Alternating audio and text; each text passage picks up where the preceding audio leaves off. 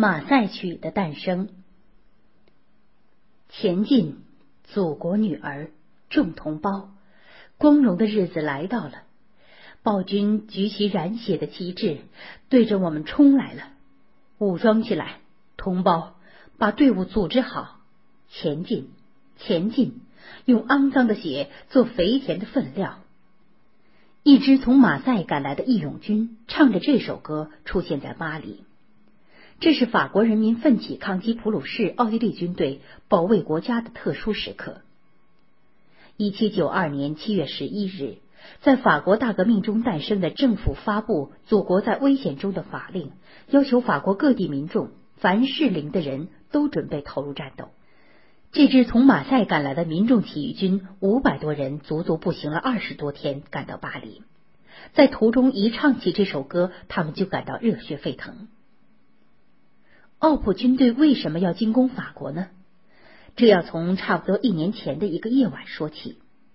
那天晚上，在临近法国北部边境的小镇瓦伦，有一辆急速行驶的马车被油站站长拦了下来。虽然车上乘客持有外国人身份证明，又是平民打扮，油站站长还是认出了其中的一男一女，正是法国国王路易十六和王后。原来。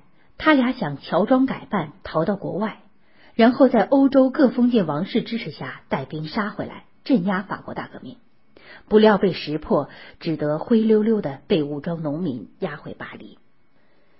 国王外逃的消息引起巴黎市民的极大愤怒。当时任国民自卫队司令的拉法耶特出面保护了国王王后。路易十六回到巴黎后，如同热锅上的蚂蚁，时刻想着复辟的鬼主意。奥、普、俄、西班牙等国王室没多久都收到路易十六的密信，请他们派兵干涉法国政局，生怕法国大革命成功引发自己国内民众造反的共同利益，使欧洲封建王室产生兔死狐悲之感。于是，由普奥军队组成的联军充当干涉法国大革命的先头部队。路易十六和王后探听到法军的防御计划，立即密报普奥军队。因此，法军防线连告失守，普奥军队攻下了凡尔登要塞，逼近巴黎。在这种严峻形势下，法国各地民众组织的义勇军纷纷赶赴巴黎。这天，驻防法国东部边境城市斯特拉斯堡的工兵上尉鲁日德里尔接到凯勒曼将军的一封信，请他在四月二十四号到圣埃蒂安广场去参加欢送义勇军出征的晚会。并希望他在会上能朗诵一首鼓舞士气的诗歌。里尔是个多才多艺的军官，能写诗谱曲，又会演奏小提琴。他知道这个晚会是斯特拉斯堡市长迪特里希组织的，迪特里希也喜欢诗歌和音乐，于是里尔写了首富于爱国激情的小诗，准备到欢送晚会上去朗诵。四月二十四号，里尔来到了欢送义勇军的会场。他聆听着迪特里希市长的慷慨陈词，尤其是迪特里希讲即将出征巴黎的义勇军没有足以鼓舞斗志的歌曲可唱，未免让人遗憾。听到这里，里尔不由心中一动：我难道不能为义勇军写一首激昂向上的歌曲吗？这是我的责任呀！晚上，里尔回到家里，激动的心情久久不能平静。他一口气写了六段歌词，并用分节歌的形式谱了曲，一首影响法国历史和世界历史的歌曲就这样诞生了。前进，祖国女儿，众同胞，光荣的日子来到了。暴君举起染血的旗帜，对着我们冲来了。武装起来，同胞，把队伍组织好，前进，前进，用肮脏的血做肥田的分料。这首歌曲原名叫《莱茵军团战歌》，它很快传播开来。马赛的五百多名义勇军就是一路唱着这支铿锵有力、激情洋溢的战歌，克服疲惫酷热，连续行军二十多天，在七月三十号赶到巴黎的。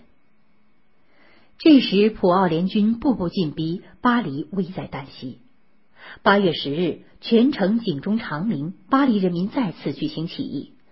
马赛义勇军高唱着莱茵军团战歌，与起义的民众一起冲进路易十六居住的杜伊勒里宫，将企图复辟封建王朝的路易十六夫妇抓了起来。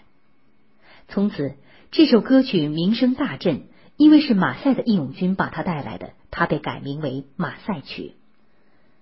九月二十号，法国的义勇军在色当的瓦尔密高地与普奥联军展开决战，这是法军由守转攻的关键一仗。士气高涨的法军奋勇搏杀，取得大胜。第二天，由普选产生的国民工会作出决议，废除封建专制的君主制度，建立共和国。九月二十二日，法兰西第一共和国宣告成立。